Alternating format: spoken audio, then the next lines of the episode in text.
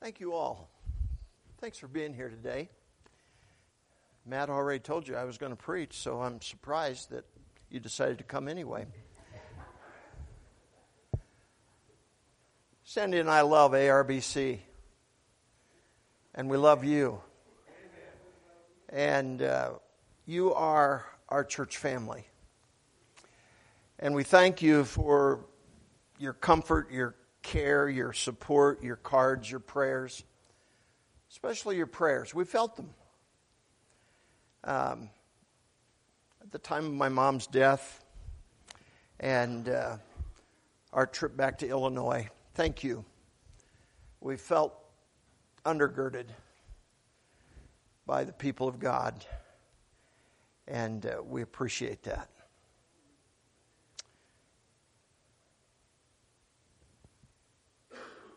I think as I look at that list of work things, there's something I might even be able to do. Can you help us? Can you help us on Saturday? Come on, help us. Wayne's not here to count, but yeah. Okay, I know that a few of you will be here. It's good to see you today. And uh, thanks, Joy. She's. Uh, watching online. She told me she was praying for me today. And uh, Gloria has prayed for me. It makes all the difference. Steve prayed for me. Thank you. Bill prayed for me in class. Stand with me and meet me at Psalm 38. Little boy came home from Sunday school and his mom said, Well, what did you study today? He said, Sin. well, what'd your teacher say about it? He said, He's against it.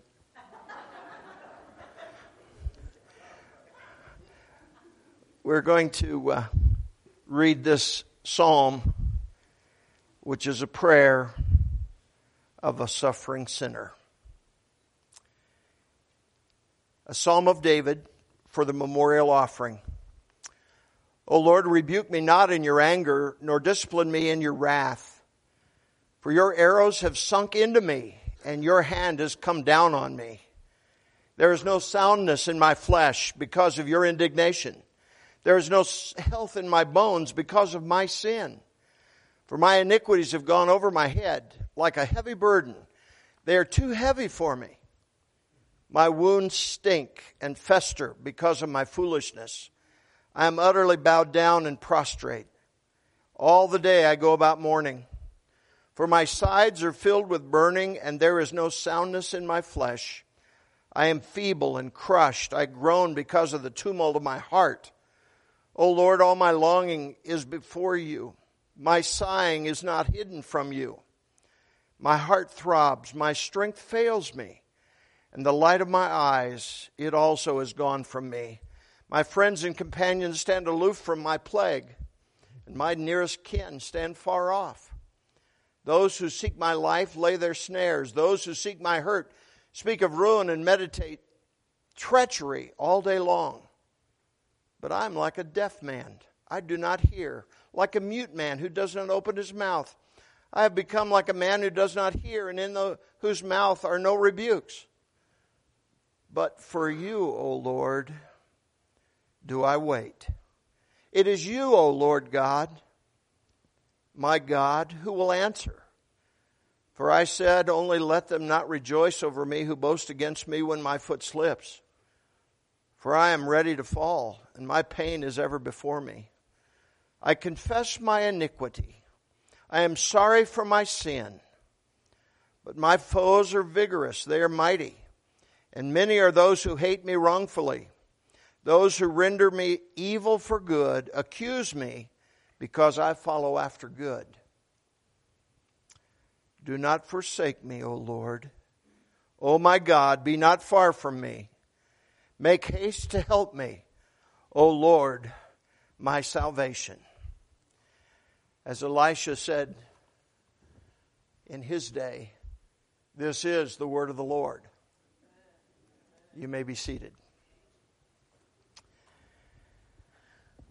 Well, they had it all a perfect world, beauty, goodness, plenty of everything.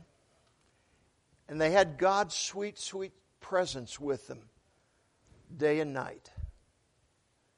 But then the old devil came and introduced Adam and Eve to human sin, to suffering, to sorrow.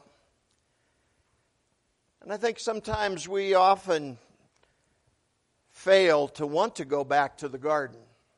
Oh, we'd like to go back for the good stuff, all that beauty and all of those wonderful fruits and vegetables.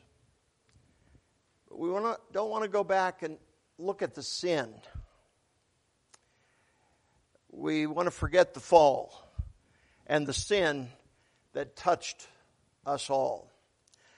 David's psalm is a memorial a reminder to remember. To remember. Now, other Psalms, he talks about remembering our blessings. Don't forget all God's benefits. But this one, this one is a penitential psalm. He's trying to help us because he's trying to express him, himself, trying to tell how grievous, how abandoned, how awful he feels because of his sin.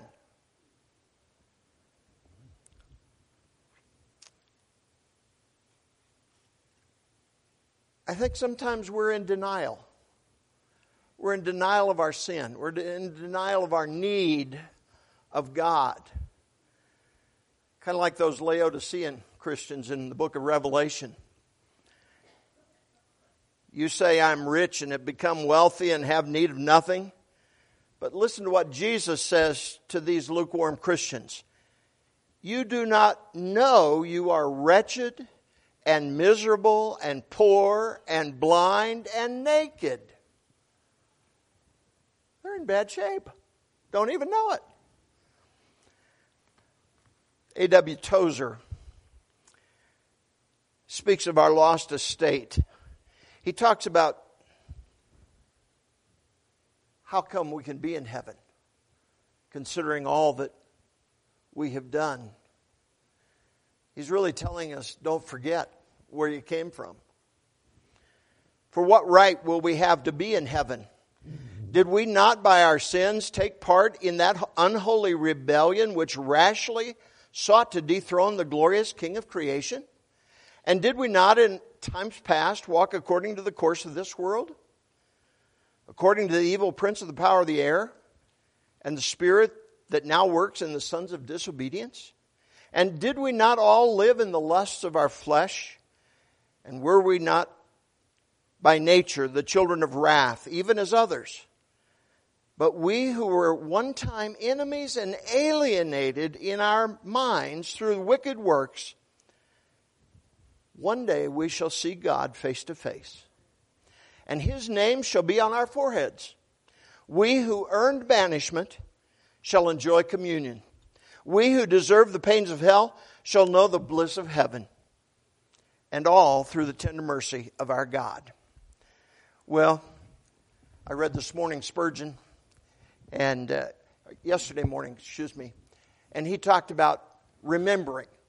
Remembering. He, he remembered Peter, and Peter remembering his denial of the Lord. He wept bitterly. David is helping us to see he does not have a lack of conviction. God has placed conviction on him. That wasn't David's problem. He understood, he remembered, he felt his sin. He remembered his sin and acknowledged that he had sinned grievously with Bathsheba.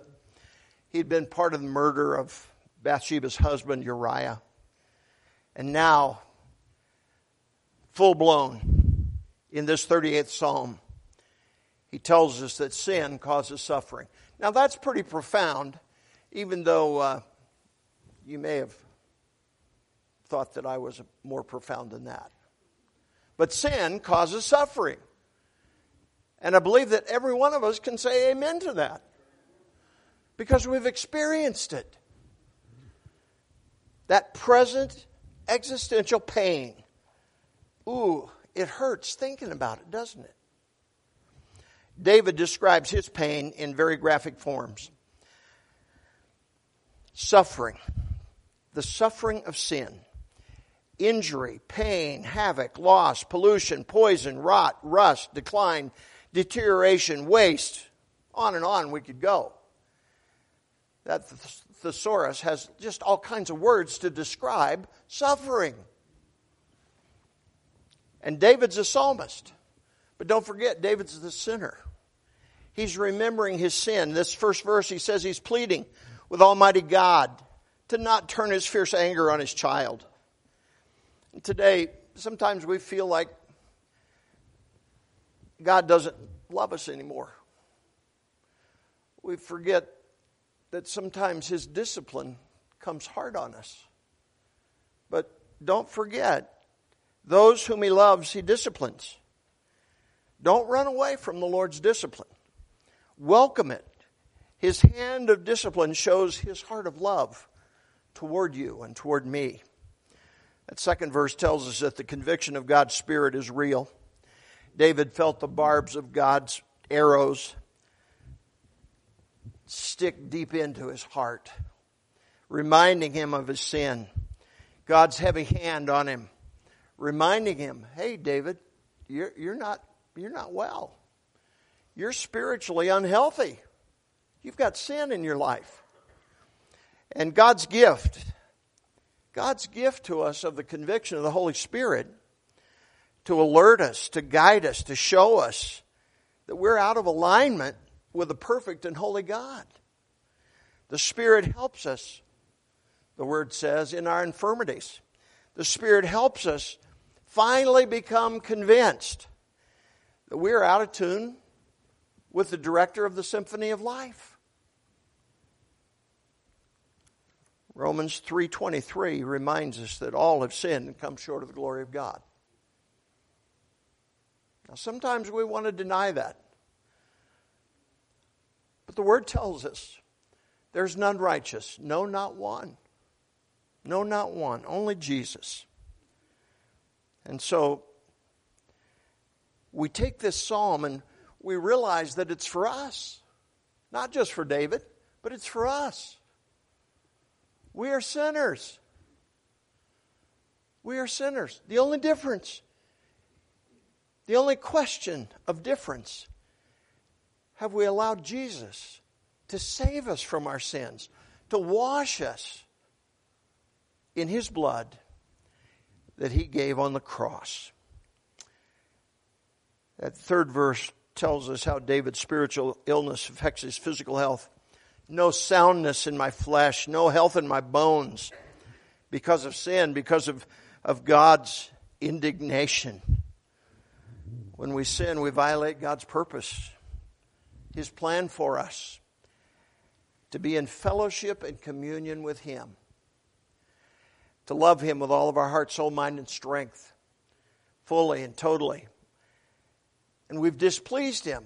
We, we feel his indignation because we discount his claim on our lives.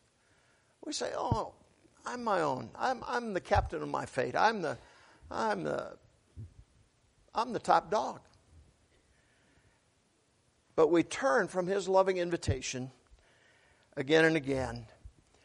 And he keeps reminding us through his faithful Holy Spirit we're sinners. We need him above all else.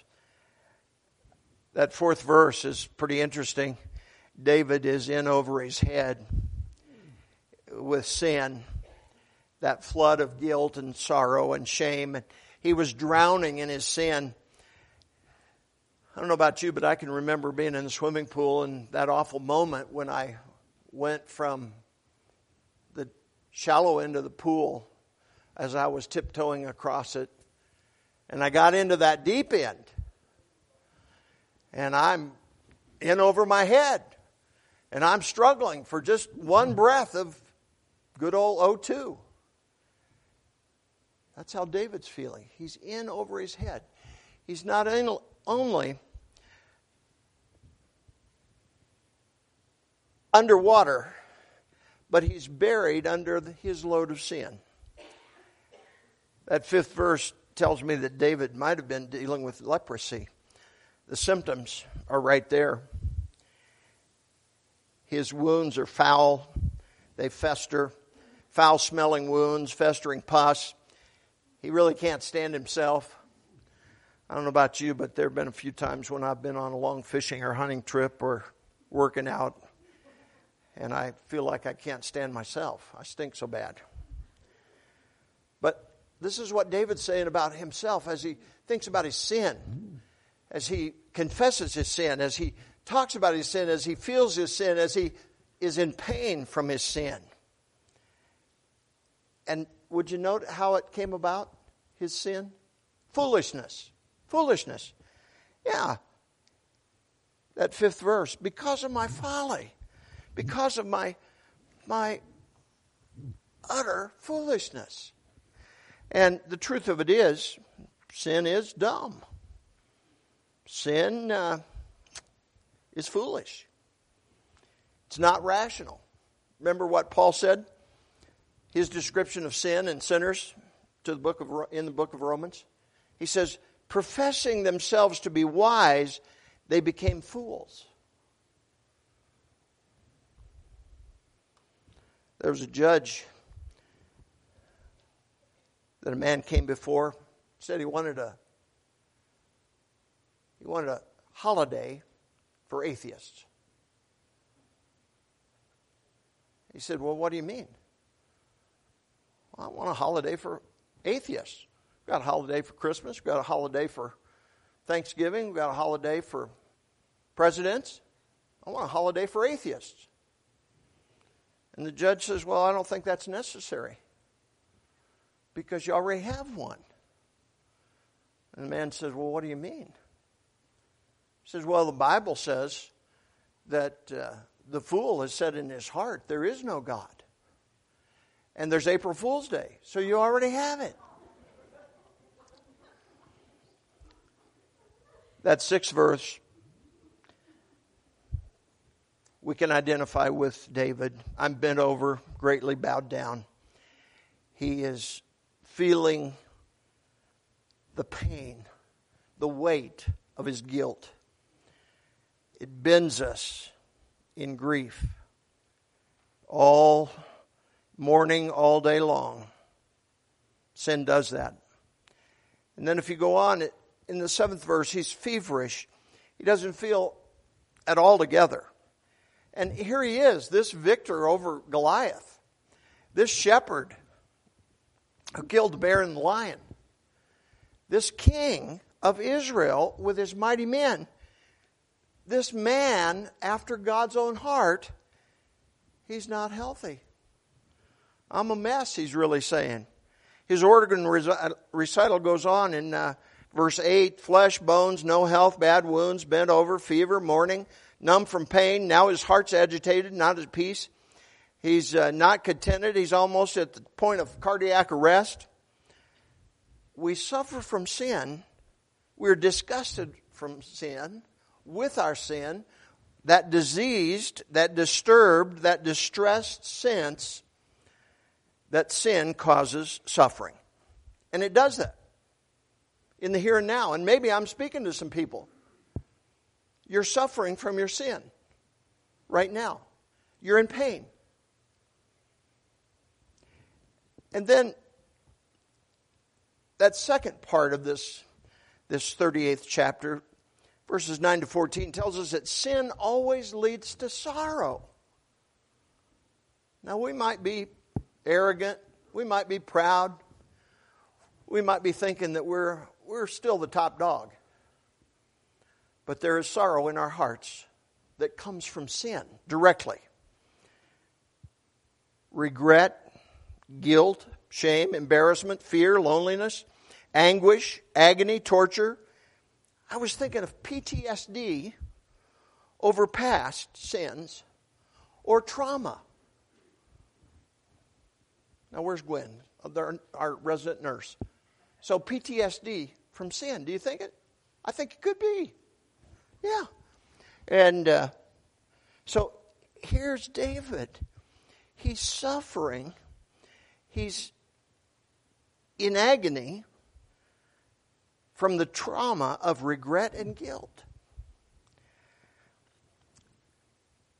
I was back home last week. I told in my mom's memorial service. There were times when I was a teenager, I could see my mom when I was pulling out of the driveway, driving that 1965 Chrysler Newport, going out on a hot date. And she's saying something, but I, I, I can't hear her, but I can see her mouth.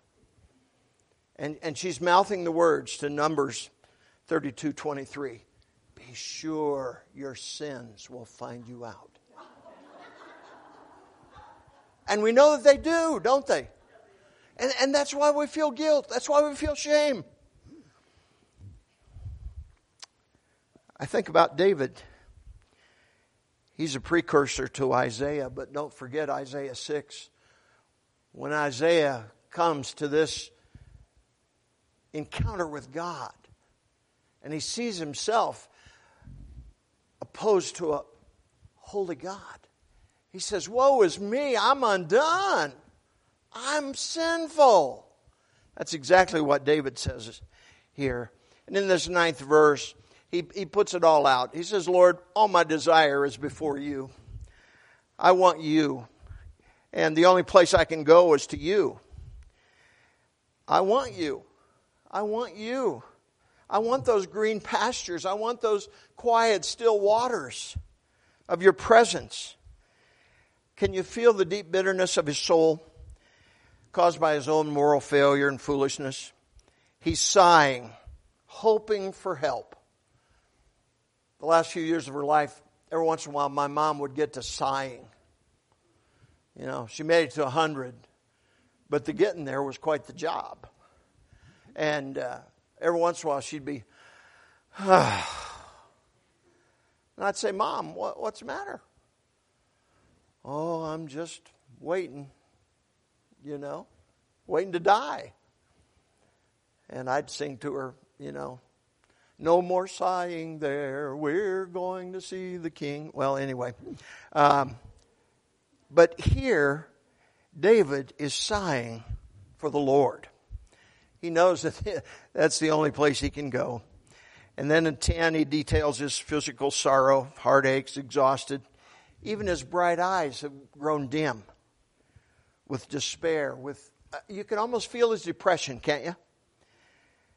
In verse 11, there's another possible indicator David's suffering from leprosy. His family and friends and others stay away from him because he stinks and because he's got this plague. He's probably got COVID, I think. But anyway, he's a pariah. He is an outcast. He's abandoned. He's exiled because of his plague. And uh, all of it comes back to the source his putrid, stinking sin. Verse 12 even his enemies on the outside are planning his demise and death. And so he's afraid. He's got this terror that his enemies, what they'll do for him. Unabashed pain from sorrow, fear, and anticipated disaster. He's thinking about Absalom, his son, who was in the process of rebelling against his own father and usurping the kingdom of Israel. Uh, and then 13 and 14, because of his sin predicament, David's a deaf mute. Have you ever gotten to a point where you're just so totally out of it that you can't speak, that you can't hear? You can't hear encouragement. You can't even speak in your own defense. He has no arguments. He is guilty. He has sinned.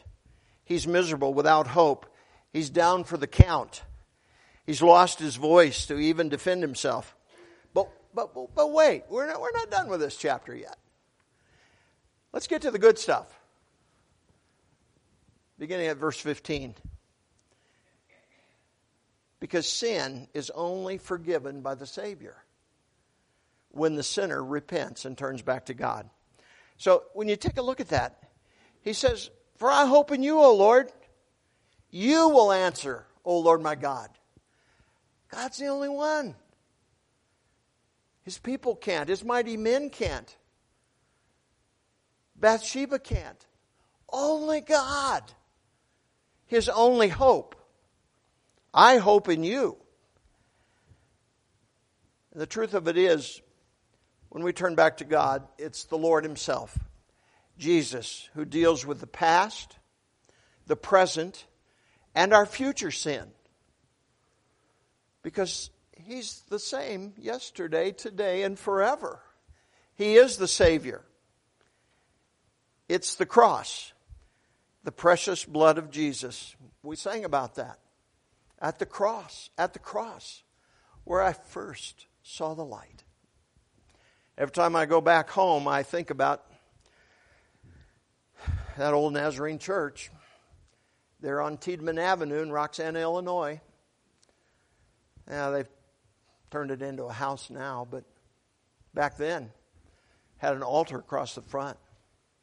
And about eight bars from the end is where an eight year old kid knelt. Now, I thought I had to keep going back and back and back and back. But it was there by faith. I received my sight. And I've been happy most of the time ever since. I really got happy when I got to be a Baptist. Woohoo! The only prayer David can muster is this prayer My hope is in you, O Lord. I have enough faith to wait and trust you because you, O God, you're the only one who will hear me, number one, but will answer me, and the only one who can help me in my helplessness.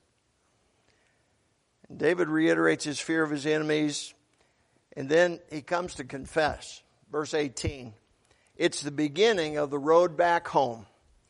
He returns to the Father's house. He's repentant of his foolish sin. I confess my iniquity. I am sorry for my sin. Think of those two prodigal sons, those boys that Jesus told about the young prodigal son took his inheritance, went to the far country, wasted it, squandered it. But then something happened. He got to the bottom. He was eating the corn that he was feeding the pigs. And he says, Oh, what am I doing here? And the word, I love it.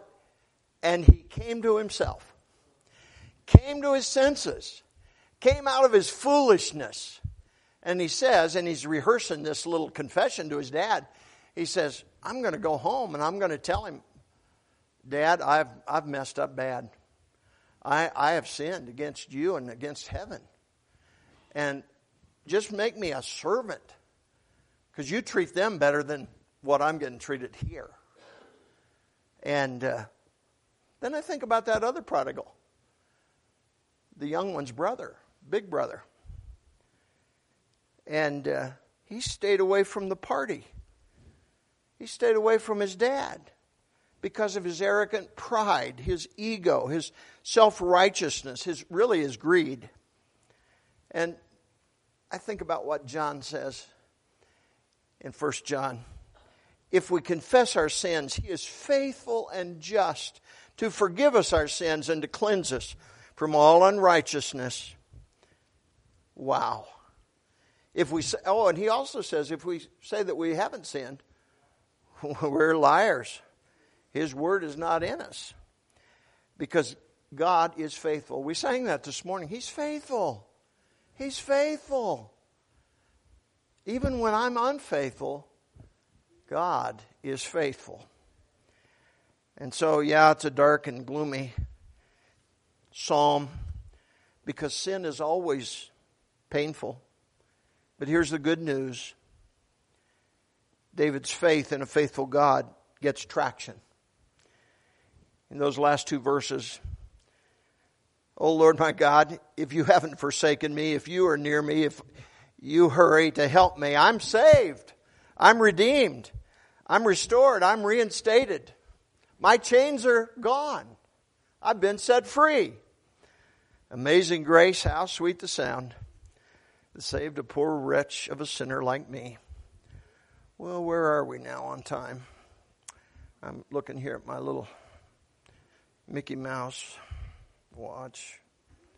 Yeah. Oh, yeah. 30 minutes and 18 seconds. So we better hurry on these lessons. Foolishness leads to sin. When we're self confident, living life in the power of ourselves, no restraints. Frank Sinatra, I did it my way, I do it my way, I want to be in control. Second, sin has consequences physical, mental, spiritual, probably some physical or uh, financial ones too, because sin will take you farther than you ever dreamed it would. It'll take you where you never wanted to go.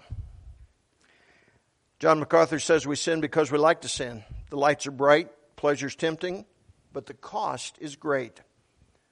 Paul says the wages of sin is death. Death. That's how much it costs to sin.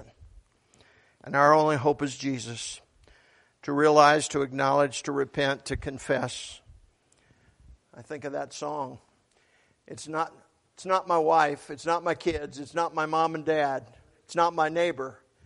It's me, O oh Lord, standing in the need of prayer. And prayer is talking to God and being honest with Him. I'm a great sinner, and I need a great Savior.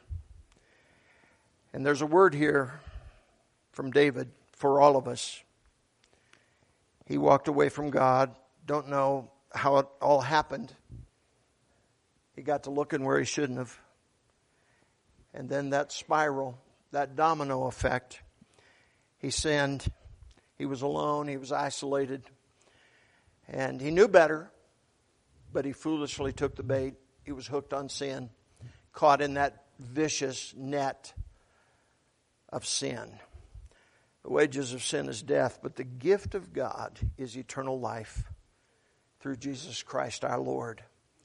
And we can all identify if we put our trust in God. Do not forsake me, O Lord, O my God. Do not be far from me. Make haste to help me. And then that last line, that last line tells us the faith of David. O Lord, my salvation. Salvation is found in none other, none other but the, the person of Jesus. We can fool ourselves, but we can't fool God. When He says you're a sinner, that's what you are, and that's what we are. Well, we've come to the end, but we've not come to the end. We've only come to the beginning of the grace of God. When we come to Jesus, when we come to Him, we're not coming to a pastor. We're not coming to a church, really. Pastor will pray for you, teach you. The church will welcome you into the fellowship and join with you in serving God. But really, you're coming to Jesus. As Billy Graham would always sing at the close of his crusade, just as I am. That's how you come, just like you are. You can't clean yourself up good enough to come to Him. You come to Him dirty. You're a sinner. I'm a sinner. And so this morning, we're going to sing, Lord, I'm coming home. If you want someone to pray with you, I'm here. There are deacons here. You can use these front steps as an altar for you to pray, to confess your sin, to repent of them, to turn away from them. Ask God to forgive you. And He will through his promise through the Lord Jesus Christ. He said it, he'll do it. Let's bow together. Father, you are our only hope. And we're so glad that when we put our hope and trust in you, we are not disappointed. We thank you for your word to us today. Thank you, Lord, for this reminder that we are sinners, that we need a great Savior. We pray now that you would help us by the power of your Holy Spirit to do what you ask us to do. If it's to pray, if it's to seek your face, if it's to turn from our wicked ways, if it's to confess to someone that we've hurt, or if it's to help someone who we see is in the suffering position of sin. Help us, Lord, to do your work in your way according to your will. We pray in Jesus' name. Amen. Let's stand together.